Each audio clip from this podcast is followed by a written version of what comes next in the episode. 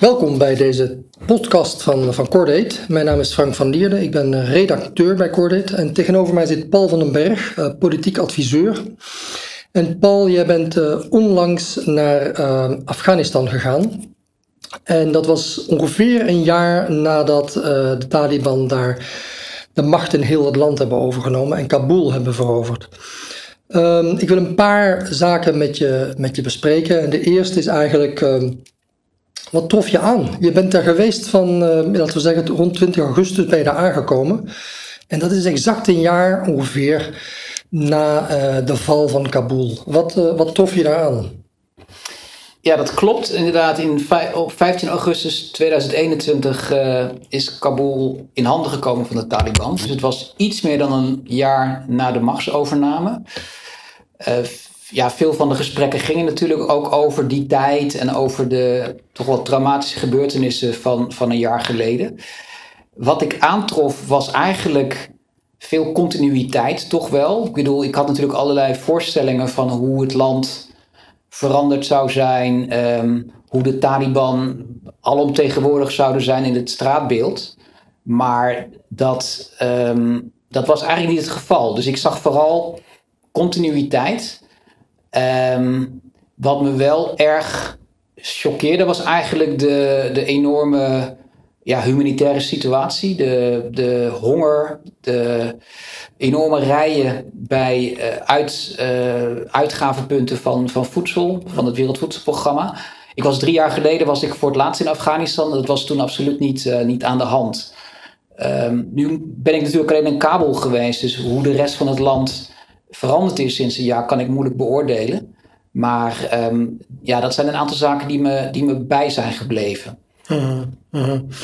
Um, uh, je bent alleen in Kabul geweest. Um, uh, had dat een reden? Had het te maken met je programma? Of is het nu ook gewoon moeilijk om, om, om je te verplaatsen in het land?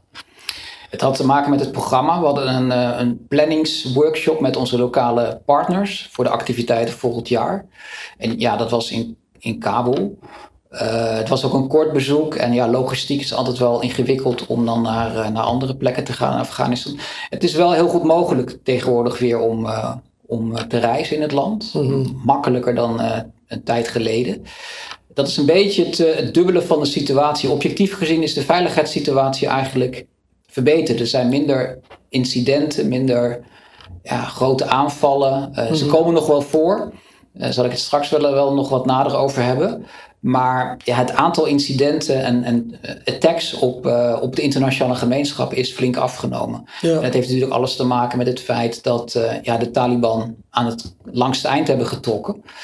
Uh, en zij nu de machtshebbers zijn, waar ze in het verleden degene waren die voor een lang deel de, ja, de aanvallen pleegden op de, op de NAVO-troepen, op de internationale gemeenschap. Dus de rollen zijn omgedraaid. Mm -hmm. En dat heeft dus wel in ieder geval op korte termijn een positief effect gehad op de veiligheidssituatie. Dus wij zijn ook als Cordate nu, nu weer in staat om bijvoorbeeld naar onze activiteiten in Herat te gaan, in, in Kandahar. En dat was een paar jaar geleden, was dat, uh, was dat een, stuk ingewikkelder, zo niet onmogelijk. Voor, voor, ik wil het nog uitgebreider met je hebben hoor, over wat we nou allemaal wel en niet kunnen doen in Afghanistan.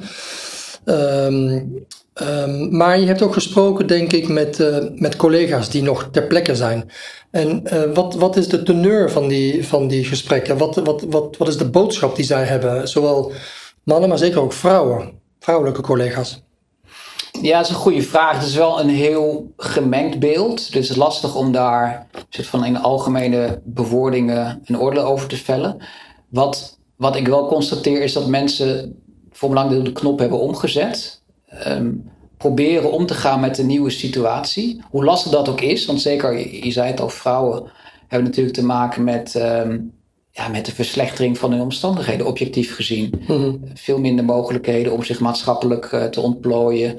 Uh, sterke restricties op hun, uh, op hun doen en laten. Mm -hmm. um, dus dat, ja, dat is natuurlijk gewoon objectief gezien een verslechtering van hun situatie. Maar ja, wat, wat ik ook zie is dat mensen toch proberen het beste van te maken. En ook wel, ook wel zien dat de Taliban niet zomaar weg is. Dit is mm -hmm. gewoon een, een, gegeven eigenlijk. Mm -hmm. Het is, is, geen illusie meer op dit moment, een jaar na dato, dat de internationale gemeenschap daar weer, zoals in, in 2001, kon binnenvallen om, om de Taliban uit het zadel te helpen. Dus, dus mhm. men probeert gewoon ja, het, om te gaan met de situatie. je ziet ook wel veel, ja, ik zou het bijna ehm, ehm, burgerlijke ongehoorzaamheid. Dus, dus mensen die toch proberen om ja, uh, de marges op te zoeken van wat er mogelijk is binnen dit systeem en binnen de beperkingen. Uh, en collega's, ja, dat zijn natuurlijk gewoon Afghaanse burgers, dus die, die doen dat ook. En, uh, Kun je daar voorbeelden van geven, van die burgerlijke ongehoorzaamheid? Nou ja, kijk, op papier is Afghanistan een, een strikt gesegregeerde maatschappij. Mm. Weet je, vrouwen, mannen apart, alles, alles in een soort van kolommen. In de praktijk is dat natuurlijk helemaal niet het geval. Is het ook onmogelijk. En, en dat is maar goed ook, denk ik. Dat er een soort van discrepantie is tussen, tussen de decreten en de eisen van de Taliban. En die eisen die worden steeds, uh, steeds ja, forser, steeds, mhm. steeds zwaarder. Ook als het gaat om uh, bijvoorbeeld uh, uh, ja, de, de, wat mogen vrouwen wel en niet maatschappelijk doen. Mhm. Ja, in de praktijk zie je wel dat, uh, dat er nog steeds wel veel ruimte wordt gepakt door vrouwen. Ik bedoel, het is niet zo dat als je een Kabul op straat loopt dat je geen, geen vrouwen ziet. Het is ook niet zo dat je alleen maar vrouwen ziet met een mannelijke begeleider, een magram. Mm en dat is een risico, want ja, als dat wordt gezien door de, door de machthebbers, door met name de vertegenwoordigers van het ministerie van Vice and Virtue, mhm. dan um, heeft, dat, mm, heeft dat mogelijk negatieve consequenties. Mhm. Maar men doet het wel. Dus men probeert wel die ruimte weer te vergroten.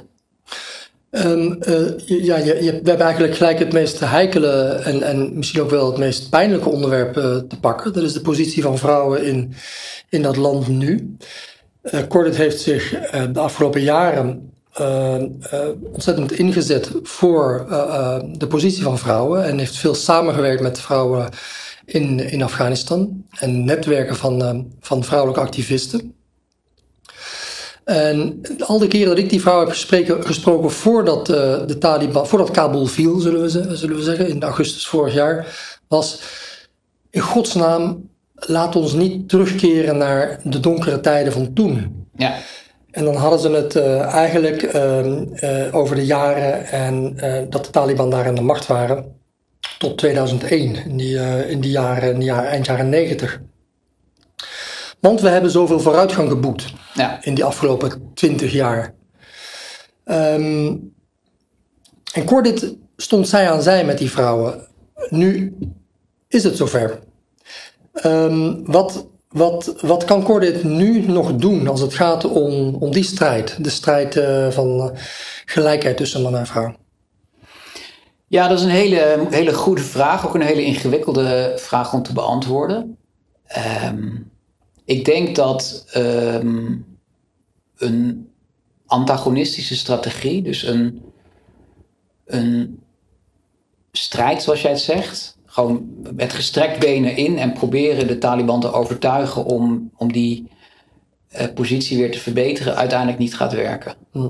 En dat klinkt misschien heel hard, want het, het zijn inderdaad wel de boodschappen die we ja, de afgelopen twintig jaar hebben uitgesproken. Maar we constateren wel dat dat eigenlijk contraproductief werkt. Mhm. Dus ook de, de momenten dat, dat vrouwen in Afghanistan of in Kabul de straat op gaan. Ehm, en ja, de, de media duiken er natuurlijk bovenop. Uh, weet je, de, de, BBC en de internationale media die aanwezig zijn, die, die zenden dat uit. Maar die opstanden die worden, of die demonstraties worden um, in de kiem gesmoord. En uiteindelijk brengt dat de positie van de vrouw niet, niet verder. Dus dat is denk ik wel een belangrijke les die we hebben geleerd. We hebben ook gesproken met het, uh, het Afghan Women's Network. Dat is een, een partner van Cordate die we sinds jaar en dag steunen.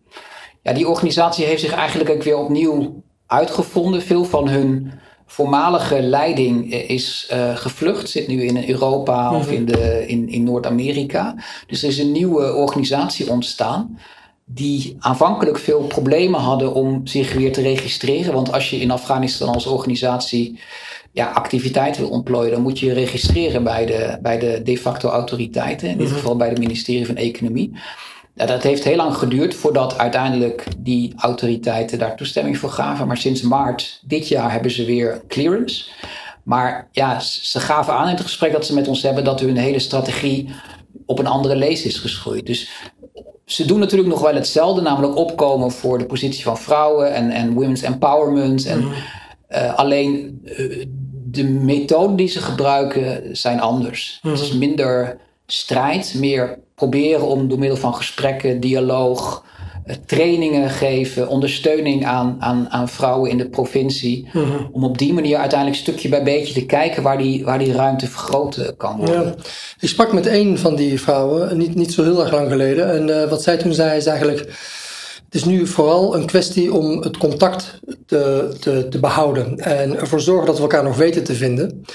En daarbij eh, spelen sociale media nog altijd een, een rol. Um, maar dat is eigenlijk uh, het is, ja, bijna een kwestie van, van overleven geworden.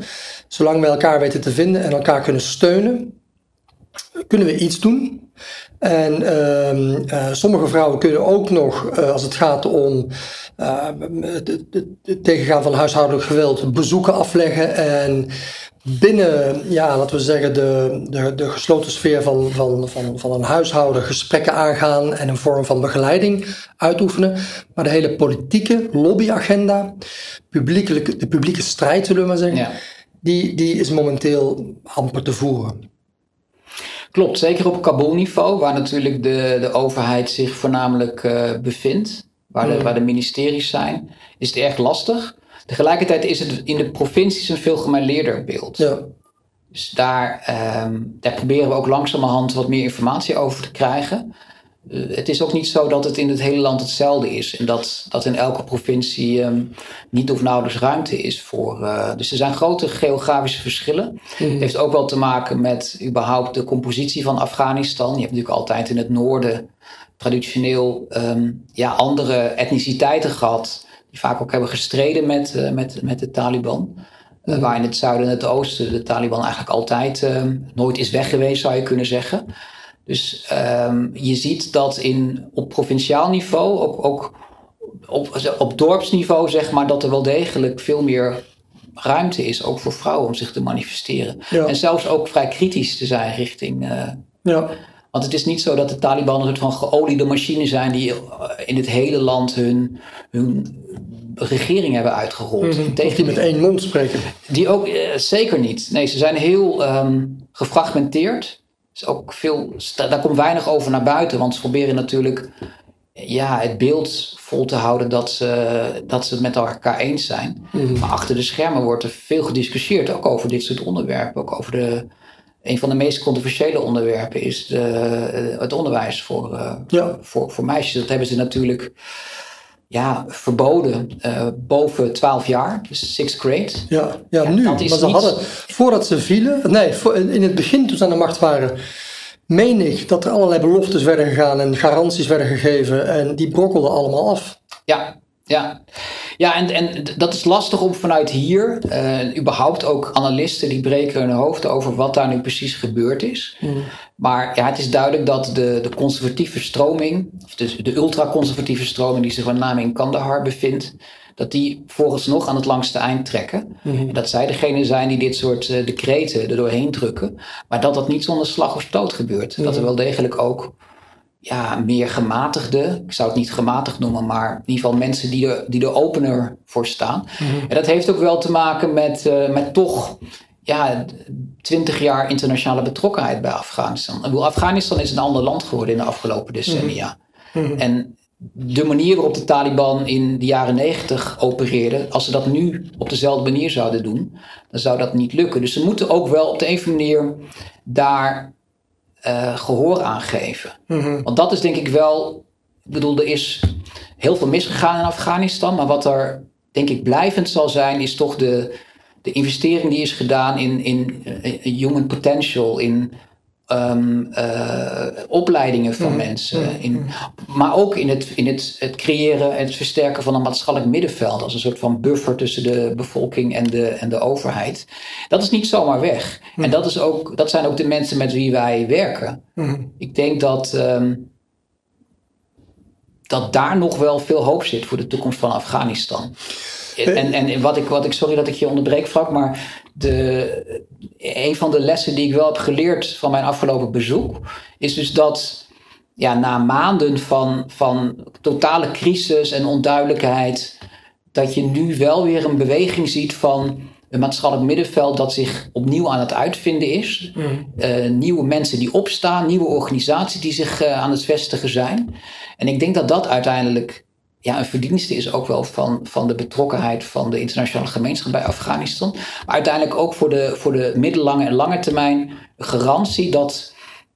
Misschien ben ik een rasoptimist, maar ik denk wel dat, dat dit uiteindelijk de beste garantie is voor Ehm, eh, ja, een, zekere zin van burgerlijke vrijheden die weer kunnen worden teruggebracht. Mm. Ik denk, ik zet het af aan, uh, je, je, komt, schetst een, ehm, een optimistisch, redelijk optimistisch beeld en een, een soort totaalanalyse maak je nu. Ik denk eventjes aan twee hele, hele kleine, nou, het zijn geen details, maar voorvallen van, van, uh, die ik van collega's aan de telefoon. Eén was een, een, mannelijke collega en dat was uh, kort, uh, kort na de val. En hij zegt, ja, ik, ik, zit hier gewoon in de rat. Ze zitten nu, ik spreek hier vanuit mijn appartement en ik zie ze beneden staan met hun gewapend. Met hun, en ze zijn bezig met razzia's. Wanneer ben ik aan de beurt, weet je? Toen heerste heel erg dat gevoel van iedereen die te maken heeft, zeker met de Amerikanen, maar ook met de internationale gemeenschap, die die, die, die, die leefden in angst en die leven in angst. Um, um, denk aan de hele discussie in Nederland over de tolken en anderen die hebben samengewerkt met, et cetera. Nou, zoiets leefde ook onder collega's, dat voelde ik. Ja. Een vrouw in Herat, een vrouwelijke collega in Herat, die zegt, uh, nou, ik loop naar mijn werk, het mag eigenlijk niet, maar ik doe het toch en ik kom daar aan. Onderweg zie ik verderop gewoon twee, uh, twee, twee personen hangen aan een galg. Als afschrikmiddel. Ja. En dan hebben we het over um, um, de toekomst en hoop en, en zich manifesteren en burgerlijke ongehoorzaamheid. In dat soort omstandigheden moet je wel van hele goede huizen komen om je nog burgerlijk ongehoorzaam op te stellen. Ja. Denk ik nu ineens. Nee, ik ben het, eh, daar ben ik het helemaal mee eens. En ik wil het beeld ook niet uh, rooskleuriger voorstellen dan het is.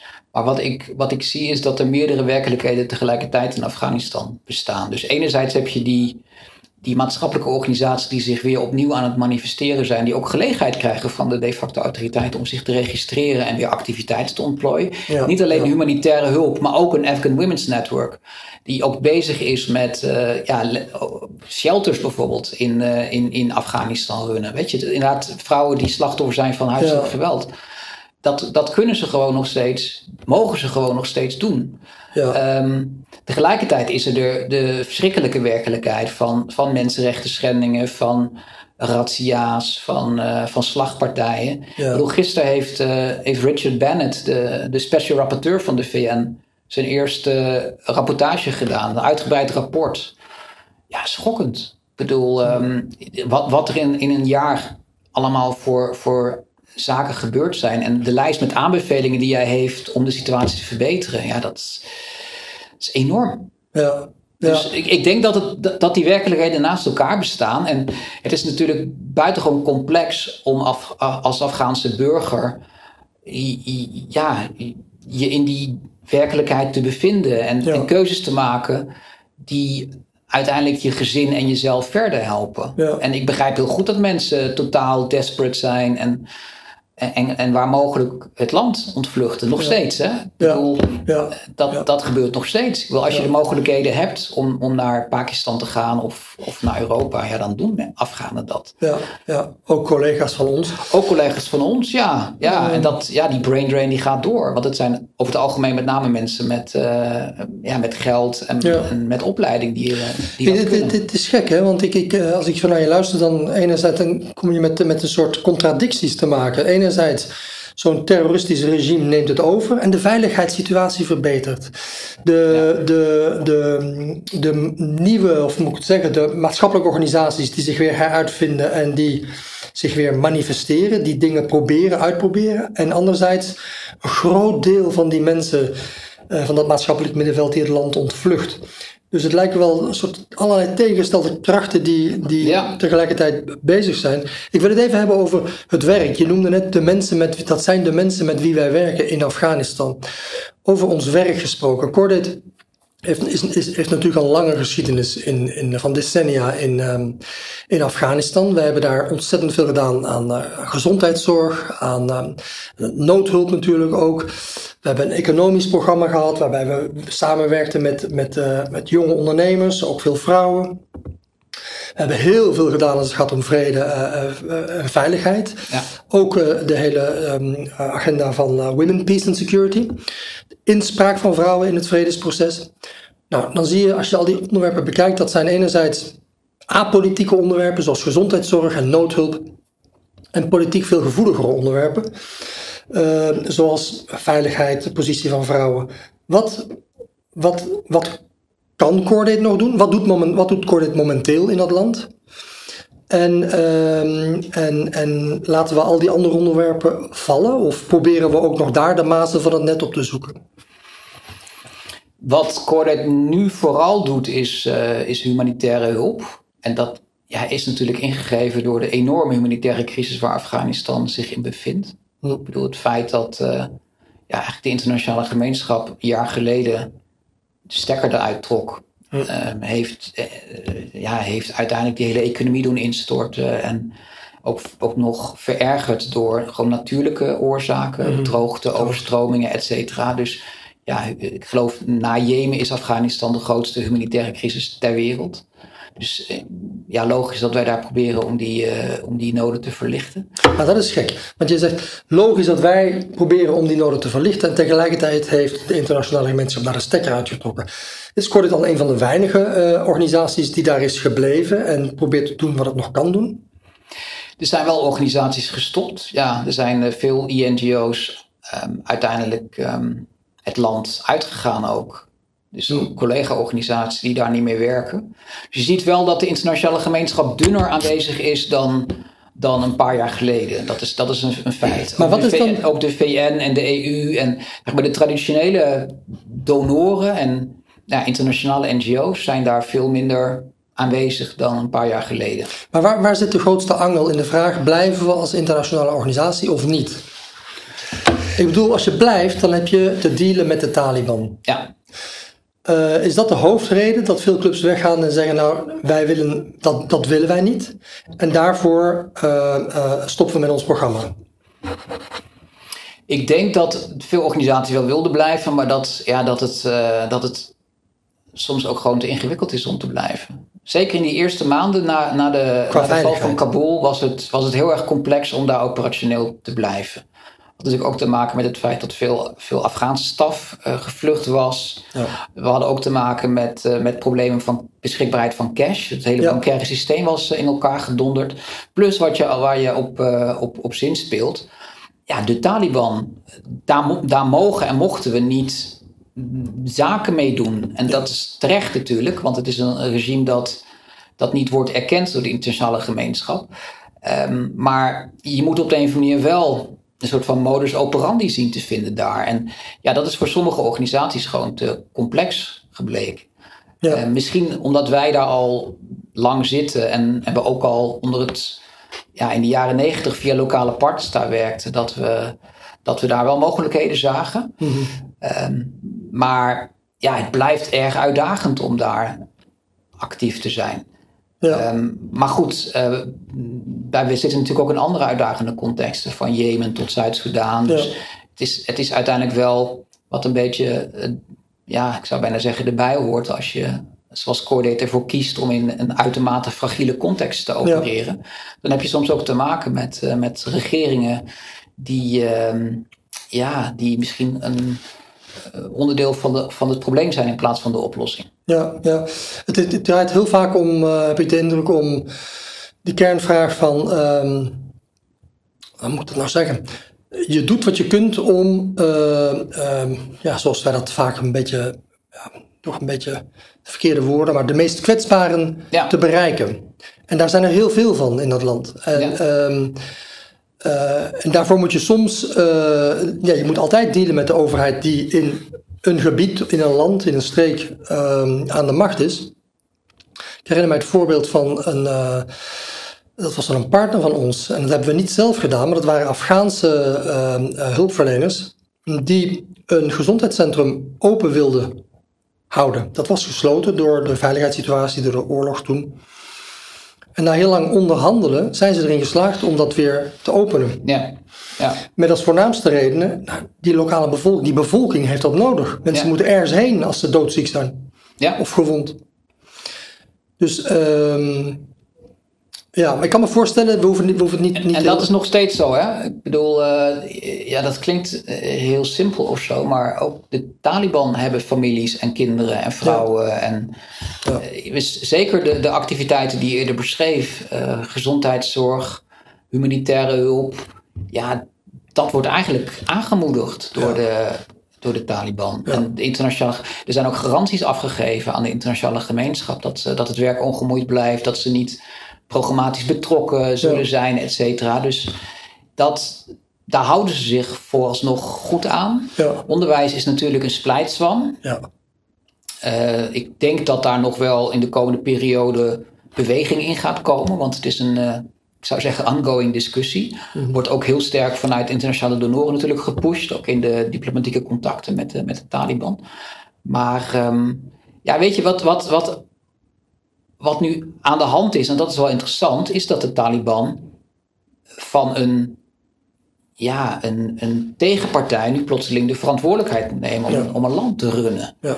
En dat schept andere verplichtingen. Dus op het moment dat ze niet erin slagen om die bevolking van in ieder geval de basisvoorzieningen te voorzien, ja, dan zijn ze hun geloofwaardigheid natuurlijk heel, Ja. heel snel kwijt. En dan, dan is de vraag of ze, of ze hun positie wel kunnen gaan handhaven. En ja, eh, daar zijn ze nu volop mee bezig om te laten zien ook. Ook omdat ze natuurlijk uiteindelijk erkend willen worden door ja, de internationale gemeenschap. Dat ze in staat zijn om een land als Afghanistan te besturen. Dus dat, dat wordt heel interessant. In ho- hoeverre ze erin gaan slagen. En je zegt van, dat is, dat is de vraag, eh, zullen ze daarin slagen of niet? En, en, en, en doen ze dat niet binnen afzienbare tijd? Wat dan? Want waar, Ja, komt, dan? waar komt de tegenstand dan? dan? Waar, waar komt Nou de ja, die heb je wel natuurlijk in het land. Je hebt eh, de zogenaamde NRF. Dat is eigenlijk de, je zou het kunnen zeggen, de, de voormalige Noordelijke Alliantie. Dus dat zijn eh, ja, een soort van samenwerkingsverband van allerlei eh, partijen, organisaties en, en, en lokale stakeholders uit het noorden van het land. Al-Qaeda is nog actief in het land. eh, I- eh, ISIS, of ISKP moet ik, moet ik zeggen. Die proberen wel de macht van de Taliban ja, te ondermijnen. Door Ja, ook dan kom je van de regen in de drup. Je komt van de regen in de drup. Ja, klopt. Maar laten we wel wezen, Frank. Ik bedoel, de, de voormalige regering onder Ghani en ook onder Karzai. Die hebben ook maar heel weinig geloofwaardigheid eh, Ja. gehad. Ja. Die, die, die vielen ook ten prooi aan corruptie, aan, aan machtspolitiek, aan En- slecht en- bestuur, et cetera. Dus- Paul, moet ik nu niet zeggen, laten we wel wezen Paul, maar de internationale gemeenschap heeft er ook niet veel van gebakken. Nee, exact. Dus we hebben allemaal in zekere zin ook boter op ons hoofd. We hebben, we hebben ja, de afgelopen twintig jaar, denk ik, als, als Westen ja, regeringen in stand gehouden en miljarden aan, aan euro's het land ingepompt. Zonder dat dat ehm, op een adequate manier besteed is. En uiteindelijk het bestuur en, en het draagvlak onder de bevolking heeft versterkt. Ik, ik moet ineens denken aan, en nu ben ik haar naam kwijt, wat ik vervelend vind. Zij is een bekende eh, eh, vrouwelijke activiste, of een, een dame die opkomt voor de rechten van de vrouw in Afghanistan. Eh, waar wij ook mee hebben samengewerkt. Maar wat zij zei, is, dat was, dat was ik sprak haar voordat, de, eh, voor die augustus, 14 of zoveel augustus eh, vorig jaar, dus voor de val van Kabul. Maar ze zagen de bui al hangen natuurlijk, hè, want ze gingen als boter door het land, ta- de Taliban. Maar zij zei, Ehm, wat als de Taliban dit land overnemen, overneemt? Wat moet de internationale, internationale gemeenschap dan doen? Vroeg ik haar. Nou, een heel lang antwoord, maar een van de zaken die ze zei was van in godsnaam koppel alle mogelijke eh, eh, handel of samenwerking, maar ook alle hulp eh, aan het land. Koppel dat en dwing de Taliban op die manier, maar koppel dat aan een aantal eisen die je stelt. Onder andere eh, eisen die gaan over de positie van de vrouwen in Afghanistan. Dus geen hulp zonder eh, garanties te krijgen of af te dwingen over bijvoorbeeld de positie van vrouwen in het land. Of eh, toegang tot onderwijs voor meisjes, et cetera, et cetera. Is dat, is dat, is dat een soort. is dat realistisch of niet? Ja en nee, dat gebeurt eigenlijk al. Je ziet dat de EU een soort van roadmap hebben of een, een actieplan voor Afghanistan waar dit soort condities in staan. Dus ook de Mm. rode lijnen van wat bijvoorbeeld geen erkenning eh, in programma's, vrouwen en mannen moeten worden. Dat zit- staat allemaal in die eh, ja, criteria, zou je kunnen zeggen. Ook de Nederlandse overheid heeft dat en eigenlijk alle westerse overheden. Ja, in de praktijk, ehm, de vraag is wat daarvan gerealiseerd wordt en of het, of het ook verstandig is. Want de facto druk je daarmee een soort van agenda door de strot van, van autoriteiten die daar natuurlijk eigenlijk wars van zijn. Ja. Wat eigenlijk ook eh, de afgelopen twintig jaar is gebeurd. Hè. Er is toen ook door het Westen een soort agenda opgelegd van een parlementaire democratie en verkiezingen. En ja, in, een, in een context die daar misschien wel helemaal niet geschikt voor is. Mhm. Ehm, omdat ja, Afghanistan bij uitstek een tribale samenleving is waar, waar je veel meer op, op lokaal en op districtsniveau vormen van democratie hebt met, met tribale leiders en shura's, et cetera. Ja. Dus wat, wat deden wij? We gingen daar een soort van op westerse leest geschoeide democratie op proberen te plakken. Ja, dat heeft natuurlijk helemaal niet gewerkt. Dus het risico is als je nu weer met, ja, met wat door de Taliban wordt gepercipieerd als westerse, westerse zaken van gender. Ik, ik weet er niet of dat gaat werken. Mhm. Maar kijk, tegelijkertijd, het is, het is een kwestie van een beetje geven en nemen in, in, in dit verband. Dus alleen maar iets door proberen te drukken, dat gaat zeker niet werken. Maar ja, dat is natuurlijk waar de diplomatie uiteindelijk om gaat, om een soort van common ground te vinden. Want het is duidelijk dat het, uiteindelijk de Taliban de internationale gemeenschap ook wel nodig heeft. Mhm. Want alleen gaan ze het niet redden, dat is duidelijk. Ik bedoel, eh, niet alleen op noodhulp, maar ook de economie. Ik bedoel, alles is gewoon ingestort. En dat gaan ze niet uit, uit belastingopbrengsten of uit de eigen economie kunnen halen. Dus daar heb je natuurlijk wel leverage. Dat als- kon het land al sowieso niet, hè? Dat konden ze niet. Ze zijn altijd totaal hulpafhankelijk geweest. En misschien nu nog wel meer dan, dan ooit. Mhm. Ook omdat ja, die private sector ehm, ja, een enorme klap heeft gehad. Dus we zijn wat dat betreft weer terug bij af. En dat geeft wel leverage natuurlijk. Mhm. Om, om dit soort zaken ook aan, aanhangig te maken. En, en ja, te blijven verwijzen naar... Proberen wij dat als want je hebt het over wij, in de, Ja, hiervoor had je het over Ja. meer het Westen, maar wij als organisatie, als, als, als internationale NGO, doen wij dat ook? Ja, dat doen wij ook via onze programma's. Dus via onze humanitaire hulpprogramma's, via, je, zei het al, private sectorontwikkeling.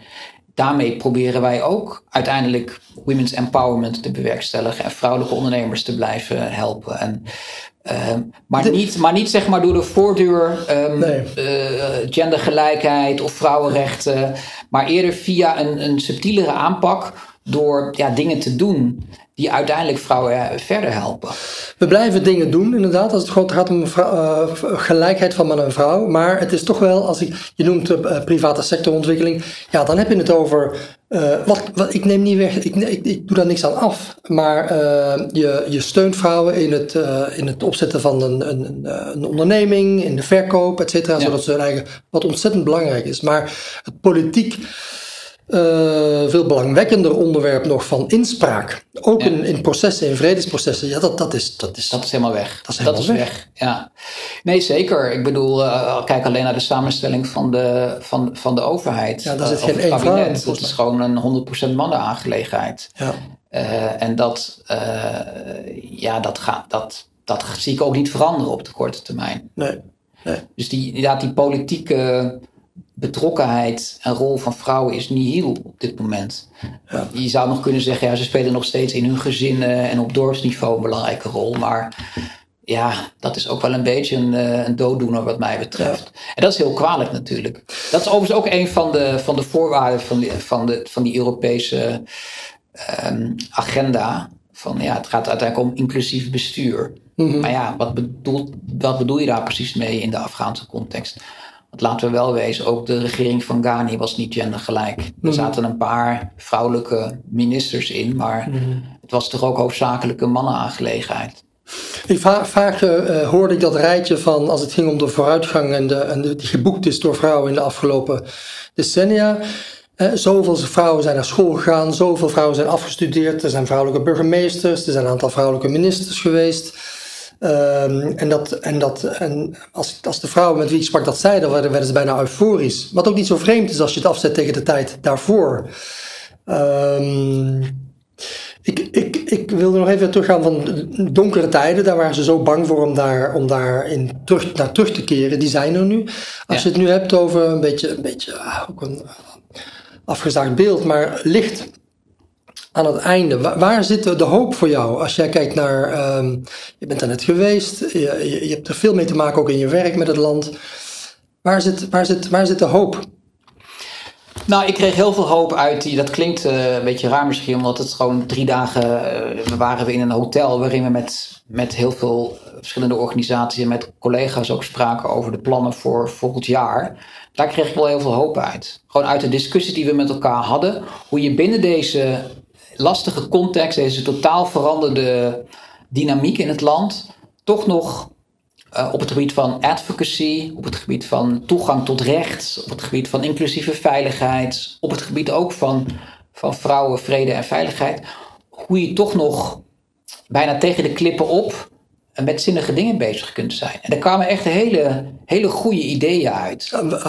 Waren er ook vrouwen bij? Er waren vrouwen bij, zeker. Ja, ook vrouwen uit de provincie. Het was een hele gebalanceerde groep van uh, nou, tussen de 30 en 35 mensen van, van lokale uh, partnerorganisaties, ook internationale NGO's. Um, ook, ook onze um, ja, onderzoeksorganisatie TLO was erbij, waarmee we al jaren en waar we ook in de vorige podcast over spraken, toen het ging over Oerelskaan. Ja. Zij waren er ook uh, bij. En ja, daar komen gewoon hele goede plannen uit. Kun je daar iets, wel, kun je daar iets over zeggen? Je, natuurlijk zijn allemaal plannen, dus dat is iets. Maar kun je iets zeggen over wat.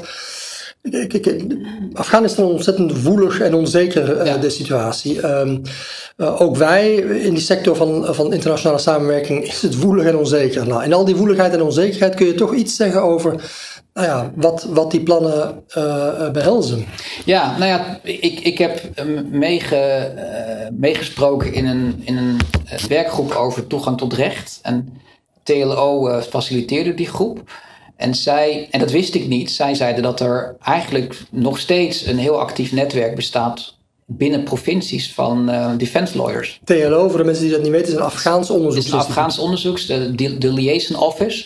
Ze doen, uh, ze doen heel veel dingen, maar ze doen vooral ook onderzoek um, nou ja, naar zaken als uh, toegang tot recht, um, veiligheid, et cetera in het mhm. land. Mm -hmm. uh, hele betrouwbare, goede club. Maar zij, zij zeiden dus dat er nog steeds een, een heel actief netwerk bestaat van, van defense lawyers, dus advocaten, mm -hmm. die, um, ja, die ook vrouwen bijstaan um, die te kampen hebben met huiselijk geweld. Mm. Of uh, um, fetus over land of over eigendom, et cetera. Ja, dat vind ik op zich positief. Mm. Dat, dat je um, in een situatie waarin een staat is ingestort, waarin een formeel rechtssysteem eigenlijk op imploderen staat, toch nog steeds ja, een functionerende groep van advocaten hebt. Ja die, die nog steeds zaken ook, uh, ook hebben. Dat doet me denken aan, aan, aan, sorry, maar het is ook een mooi voorbeeld. Uh, ik hoorde dat er ook een heel netwerk is van um, onderwijzers en, en, en um, leraren die eigenlijk nu de, de meisjes die niet naar school mogen. Um, in, het, in het geheim, zullen we maar zeggen, lesgeven. Ja, ja, dat is ook een heel goed voorbeeld. Ja. ja. Dus je ziet dat inderdaad beroepsverenigingen zich ook uh, ja, uh, dat die elkaar nog steeds weten te vinden. En dat ze eigenlijk onder de radar nog steeds heel veel activiteiten aan het ontplooien zijn. Onder de radar. Moet, moet Cor dit nou ook meer onder de radar gaan doen? Ja, denk het wel. Heeft ook wel bepaalde nadelen natuurlijk. Um, ik denk dat je wel um, verder komt als je gewoon transparant bent. Ja. Want uiteindelijk ja, hebben we ook... Uh, hebben er ook niks aan als we uiteindelijk uh, op een soort van zwarte lijst komen te staan. Of, en moeten vertrekken. en moeten vertrekken. Ik bedoel, dat is een, een ja, dat is tricky, zeg maar. Dus vandaar ook dat we gewoon in principe volgens de, reg volgens de regelen kunst werken. Maar daarbinnen heb je wel manoeuvreerruimte. Ja. En ja, zeker op, op dossiers waar, waar we het net over hadden, rechtspraak, uh, veiligheid. Um, ja, weet je, dat, dat kun je bijna alleen maar doen door af en toe ook wat, uh, wat buiten de, ja. ja, uit het zicht van, van de de facto autoriteit te doen. Even een heel concrete vraag over manoeuvreren binnen de ruimte die je nu hebt. Is het nou ook zo, want er zijn allerlei uh, uh, uh, regels afgekondigd en instructies, ook als het gaat om kleding, kleding en, en van vrouwen. Um, en dat vrouwen en mannen eigenlijk als het ware als vrouwen al mogen gaan werken, maar dat die in, in gescheiden ruimtes moeten werken. Bijvoorbeeld, hoorde ik. Ja. Um, natuurlijk gezichtsbedekking. Houd, houden wij ons daarna ook aan? Wij, wij, wij ons, ons, ons, onze mensen daar, ons kantoor. Voor zover dat, uh, dat moet. Ja. ja. ja. Zo zie je maar. Je, je, je, dat, dat, is het hele, dat is het hele koordans natuurlijk. Je wil blijven, je wil doen wat je kunt doen. Um, en om te kunnen blijven moet je soms dingen doen die je liever niet wil doen. Ja, en dat is, een, ah, dat is lastig. Weet je, uh, idealiter doe je het natuurlijk niet. Maar ja, weet je, als dat bekend wordt, dan, uh, dan heb je kans dat dat uh, grote repercussies heeft. En, en, en, zou, zou je ook je license operate kunnen kunnen kwijtraken. En daar heeft uiteindelijk niemand wat aan. Ja. Dit is ook een fenomeen wat we natuurlijk in andere contexten zijn, uh, zijn tegengekomen. Hè? Ook in, in, Syrië. En ja. Het is altijd een soort van dilemma van um, ja, tussen mensen helpen en, en dat doen eigenlijk in, in omstandigheden of binnen regels die je liever niet ziet. Of zo. Dus dat, ik vind wel dat we daar als, als organisatie ook een gesprek over met elkaar moeten blijven hebben. En ook met onze collega's. Voor wat, wat, weet je, wat zijn nu echt rode lijnen voor onze eigen operatie? ja, ja. Weet je, als, als er echt zaken worden opgelegd waar ja, die indruisen tegen onze, ja, onze eigen ethiek of onze. Dan, ja, dan moeten we daar denk ik serieus consequenties aan verbinden. Ja, ja, ja. Hele pijnlijke, pijnlijke dilemma's. Ja, ja.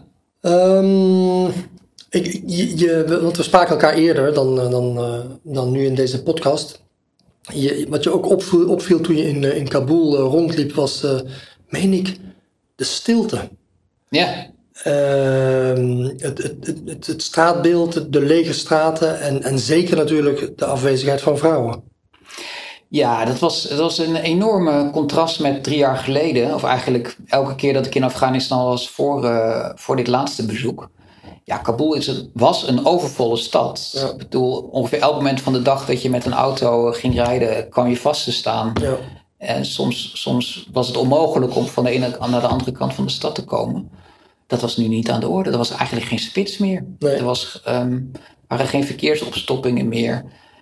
Um, en dat, dat vond ik heel opvallend. Ook de weg naar het vliegveld was mhm. eigenlijk heel. We waren zo weer op het vliegveld. Ja. Eh, en dat heeft natuurlijk alles te maken met, de, met de exodus van een jaar geleden. Ja. Um, waar ja, honderdduizenden mensen, miljoenen mensen zelfs, um, um, het land hebben verlaten. Ja. En dat, dat, dat, ja, dat was duidelijk zichtbaar in het straatbeeld. En inderdaad ook veel minder vrouwen op straat. Uh, kleuren waren ook anders. Mm veel donkerder, veel zwart. Veel, de kleuren, je bedoelt van de kleren? Van de kleren, ja. ja. Ja. ja. Is dat een soort, uh, ik weet het niet hoor, maar is dat een soort Taliban-voorschrift van als je al een boerka of een, ja, of een Volgens mij is het niet een voorschrift, maar het, het, ja, het was, ik vond het heel opvallend. Want in het verleden had je ook gele... Blauw ook. Blauw, lichtblauwe, geel, uh, ja. veel kleuren, groen ook. Ja. Maar nu was het eigenlijk uh, vooral zwart, zwarte kleren. Ja. dus een beetje Saudi-Arabië-achtig vond ik het. Ja, ja, of zijn ze allemaal in rouw, dat kan ook... Ja, misschien ook, ja. ja. en, verder, wat, wat, wat ik heel opvallend vond op, qua straatbeeld, was de afwezigheid van de internationale gemeenschap. Ja. Geen, geen VN, geen Europese Unie, bijna geen INGO-auto's. Ja. Ook niet op straat, geen, geen westerse gezichten. Ja. Het was uh, ja. leeg eigenlijk qua presentie van, van uh, de internationale gemeenschap dat is toch wel. Nou ja, misschien mogen we ons dan toch wel een beetje uh, trots of op de, borst, op de borst kloppen. Als Cordate dat wij daar toch alles aan doen om daar te blijven. Um, ja, dat over de Exodus. Hè? Ja. Die hebben wij natuurlijk ook. Uh, nou, die, onze Afghaanse collega's hebben die ook meegemaakt een jaar geleden. En dat, dat loopt nog steeds door. Want uh, zoals alle Afghanen van, nou ja, ik denk vooral de middenklasse en mensen die gestudeerd hebben, maar ook veel anderen verlaten het land. De brain drain, zoals je dat noemde. Um, we hebben zelf collega's natuurlijk. Uh, in ontzettend gekke, moeilijke en soms onthutsende omstandigheden zijn die naar Nederland kunnen komen.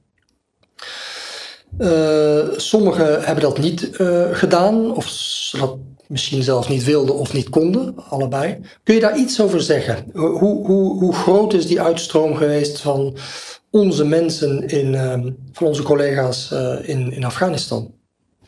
Ja, het is toch wel een relatief grote groep uiteindelijk ehm, naar Nederland, naar VS, naar Canada gegaan. Uh, in die bizarre tijd uh, rondom 15 augustus. Ja. Uh, ook van partnerorganisaties. Dus, um, dus, eigen collega's, maar ook van organisaties die we, die we steunden. En dat, ja, dat heeft natuurlijk wel bijgedragen aan die, aan die brain drain. Dat, ja. ja. dat zijn hoogopgeleide mensen. En dus dat, dat was altijd wel een beetje het dubbele. Dus enerzijds natuurlijk volkomen terecht. En ik sta er volledig achter dat we daarin uh, gefaciliteerd hebben. Uh, tegelijkertijd heeft het wel, um, ja, ik, ik, denk het maatschappelijk middenveld verzwakt. In ieder geval voor op korte termijn. Ja. Uh, en er zijn, is natuurlijk ook een hele grote groep geweest, wat je al zei, die is achtergebleven. Ja. En ja, soms bewust. Er zijn collega's zeiden, nee, dit is mijn land en ja. ik, ik zie nog steeds een toekomst voor mij. Anderen kregen niet de gelegenheid, omdat ze ook niet kwalificeerden. Er is natuurlijk ook door de Nederlandse overheid en door andere landen zijn, zijn criteria opgesteld van mensen die, die wel en niet in aanmerking zouden komen. Ja. ja, dat hele proces was buitengewoon pijnlijk voor onszelf. Ook omdat het uh, ethisch erg lastig was om te bepalen van jij wel, jij niet. En uh, sorry, uh, we kunnen je niet meer ondersteunen. Um, maar uiteindelijk natuurlijk ook voor de mensen zelf. En ja, wat je al zei, die, die, dat is nog niet voorbij. Die gevoeligheid is nog heel groot. Hm. De verwijten over en weer zijn groot, ook richting, richting Cordate. Men hm. vindt dat wij te weinig hebben gedaan. Of men vindt dat wij bepaalde groepen hebben bevoordeeld. Um, dus dat, dat leed is nog niet um, verzacht, laat ik het zo zeggen. Nee. En uh, ik denk dat het wel heel goed is dat we daar in principe met open vizier in staan. Dus ook geprobeerd hebben om met die mensen in gesprek te gaan. En, maar het is erg, erg ingewikkeld. En ik, ja, ik begrijp dat ook heel goed. Ook mensen die naar Nederland zijn gegaan. En die misschien ja, dachten van, nou, dan, dan wordt alles beter. En dan, uh, mm-hmm. dan is er een prachtige toekomst voor mij weggelegd ja, die kwamen toch ook voor een belangrijk deel van een koude kermis thuis. Ja. Zitten nog steeds in, eh, in AZC's te wachten op, op woonruimte. Um, want laten we wel wezen, Nederland, in is, in tenten. Nederland is niet bepaald een, uh, een heilstaat voor, voor vluchtelingen uh, op dit moment. Ik bedoel, nog, niet, nog los van Ter Apel, maar ja. ook als je gewoon in een regulier asielzoekerscentrum zit, dan, uh, ja, dan is je perspectief niet geweldig. Ook niet Weet je, ook mensen die hoog opgeleid zijn in Afghanistan, ja, voordat die hier op, op, op vergelijkbaar niveau aan het werk kunnen. Dus dat hebben we op zich geprobeerd om uit te leggen, mhm. door die informatie te verschaffen. Maar ja, mensen kozen dan nog steeds voor, uh, ja, voor toch die, die moeilijke keus. Ja. Uh, alle schepen achter zich verbranden. Hè, want de kans dat die mensen op korte termijn weer terug kunnen of willen, is natuurlijk heel klein. Ja. Dus uh, het was een bizarre, bizarre, bizarre tijd. En ineens uh, zat je als humanitaire organisatie zelf intern in een humanitaire crisis. Ja. En ja. Dan, uh, ja, dan, dan voel je, ondervind je aan de lijve, onze Afghaanse collega's toch, en je hebt dat van nabij meegemaakt. Wat, uh, wat mensen overkomt die wij al, al zo lang de hand reiken in al die landen waar we zitten. Maar nu waren we zelf aan de beurt. Onze eigen collega's. Ja, en wat je nu ook ziet is, is een lastige dialoog tussen diaspora ja. en mensen die zijn achtergebleven. Daar zit ook heel veel uh, zeer, heel veel verwijten over en weer. De ene partij wordt gezien als collaborateurs met de Taliban, want jullie zijn daar gebleven en wij zijn gevlucht. En ja. uh, anderzijds worden ze beschouwd als verraders, want jullie hebben het land verlaten, terwijl, terwijl we een, een, hele moeilijke tijd beleefden. Dus voordat dat weer bij elkaar komt, ik heb dat sowieso ik heb veel contacten ook in de diaspora gehad uh, in de afgelopen decennia. Maar er zijn natuurlijk in, in veel verschillende stromen zijn Afghanen naar Nederland gekomen. Mensen die gevlucht zijn onder de Sovjet-tijd. Mensen die gevlucht zijn onder de Taliban. Die gevlucht zijn onder de, de, Republiek. Ja, die kijken natuurlijk op een hele andere manier naar, ja, naar hun land. En, en ja, het is erg, erg complex. En nu komt deze laatste groep erbij. Ja. Dus uh, dat, dat vind ik wel jammer eigenlijk. Ja. Dus er is heel weinig wat ze nog, wat ze nog bindt. Behalve dan een soort van vage betrokkenheid bij Afghanistan. Ja. En, wij, en wij zijn natuurlijk met name bezig met de mensen die zijn achtergebleven. Want dat is mhm. waar Cordate voor is opgericht om uiteindelijk de mensen daar te helpen. Mhm. Eh, en dat proberen we zo goed en zo kwaad als het gaat uh, te doen. Maar dat, uh, ja, dat, is, dat is lastig omdat de, de diaspora logischerwijs op een hele andere manier nu naar, naar Afghanistan kijkt. En ook vindt dat wij daar misschien veel te genuanceerd of veel te makkelijk over bepaalde zaken heen springen.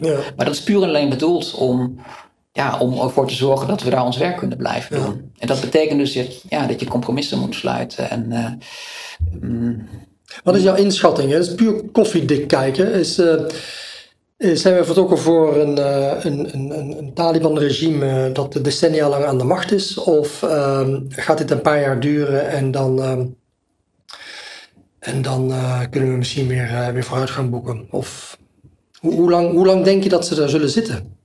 Ik denk dat ze er lang, dat ze er lang gaan zitten. Ik, uh, ik, ik zie niet in. Ehm, het, het, internationale gemeenschap gaat niks doen. Nee. Want dat hebben ze geprobeerd, dat is mislukt. En daar is gewoon geen draagvlak voor om daar nog eens grootschalig aanwezig te zijn, op wat voor nu dan ook. Eh, dus die zullen ze niet uit het zadel gaan uh, werpen. Uh, de oppositie is verdeeld, vrij zwak. Slagen er af en toe in om, om ergens iets te doen, maar niet heel grootschalig. Mm En ja, de bevolking, wat is zei, die past zich aan. Mm Dat is wat Afghanen altijd hebben gedaan. Die hebben zoveel machtswisselingen gehad in de afgelopen 40 jaar, mm weet je. Dus die, ja, Mhm. Die zullen ook niet massaal in opstand gaan mhm. komen. Het enige wat er zou kunnen gebeuren is dat, ja, dat IS, Al-Qaeda er echt in slagen om uh, uh, flinke invloed te krijgen. Mhm. Maar ja, wat je al zei, de vraag is of je daar dan beter af van bent. Ik denk ja. het niet. Want dan, dan heb je echt te maken met terroristische organisaties. Ja, ja, dus, ja dat, klinkt, dat klinkt niet heel hoopgevend. Maar daarom denk ik ook dat je het beste kunt proberen om van binnenuit en ja. door engagement en dialoog ja, maximaal ruimte te creëren voor ja, burgerlijke vrijheden, voor, voor, voor rechten, et cetera. Maar, ja, want we eindigen met wanhoop, maar je begon met hoop. Ik herinner me dat eigenlijk, wat je zei is van, als je toch, toch ziet dat dat maatschappelijk middenveld uh, zichzelf heruitvindt en toch uh, alle mogelijke manieren en kieren opzoekt om, om, om dingen te doen en voor elkaar te krijgen en toch te werken aan verandering van binnenuit, ligt daar ook de toekomst voor Cordate. Dat is toch de, de samenwerking blijven opzoeken met dat Afghaanse maatschappelijk middenveld en vooral die, uh, dat, dat middenveld steunen. En van daaruit, of het nou gezondheidszorg is, of uh, private sectorontwikkeling, of veiligheid, of de positie van vrouwen, om dat zo aan te pakken. Ja, nee, ik, ik, uh, ik, ik blijf die, die hoop hebben hoor. Ik deed gisteren mee aan een heel interessant webinar, um, waar een aantal. Het, het, het was een programma gefinancierd door de Europese Commissie. Ze hebben 30 Afghaanse vertegenwoordigers van maatschappelijke organisaties aan het werk gezet om met scenario's over de toekomst van het Afghaanse maatschappelijk middenveld. Dus ze kwamen met vier scenario's op te proppen, waren meer narratieven eigenlijk, of mogelijke, ja, mogelijke toekomstperspectieven. Drie daarvan waren heel optimistisch eigenlijk. Um, en, en het laatste was, was heel negatief, namelijk verdere repressie, um, nog, nog meer humanitaire uh, crisis en nog verder ineenstorting van de economie. Maar drie waren toch ja, voorzichtig positief of heel positief. Waarin dus uiteindelijk uh, een soort van modus vivendi en dialoog, engagement en dan steeds verdere ja, oprekking eigenlijk van, ja, noem het de normalisering van de, van, van de samenleving zou zijn. Mhm. Wel uiteindelijk binnen de, binnen de islamitische wetgeving, hè, want mhm. dat, dat blijft gewoon gegeven. Mm. Door sharia of...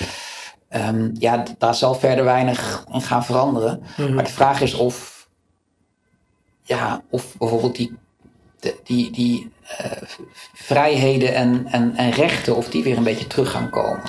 Als dat gaat lukken, dan, ja, dan denk ik dat er, dat er zeker hoop is voor het, uh, voor het land. En dan mhm. kan ik me ook wel voorstellen dat het uiteindelijk tot een soort van normalisering gaat leiden met de internationale gemeenschap. Mm. Nog geen erkenning, maar um, uh, ja, weet je, volgens mij heeft het ook niet zoveel zin om pessimistisch te zijn hierover. Want dan kun je beter daar weggaan en stoppen. Mhm. Dus ik denk dat we moeten blijven zoeken en proberen om mogelijkheden eh, te zien om het land verder te helpen en de, en de Afghanen te helpen. Mhm. Dus volgens mij ehm, is, past het ook niet bij onze manier van werken om te pessimistisch te zijn, laat ik het zo zeggen. Mhm. En ik ken Afghanistan lang genoeg en ook de Afghanen zelf om te weten dat zij dat ook niet zijn. Dat zij ook zullen blijven proberen, zelfs, ja, weet je, als het objectief gezien misschien helemaal niet meer kan, om, eh, om naar een betere toekomst te zoeken. Nou, laten we eindigen met het toch wel eh, iets positievere eh, eh, verhaal dan het verhaal daarvoor. Ehm dankjewel, Paul. Ik hoop je weer te spreken. mocht je een volgende keer gaan oh, naar Afghanistan, en dan misschien ook niet alleen Kabul, maar andere plekken. Dan trek ik weer, dan kop ik bij je aan en dan, dan geven we hier een vervolg aan. Doe ik graag. Oké, dankjewel.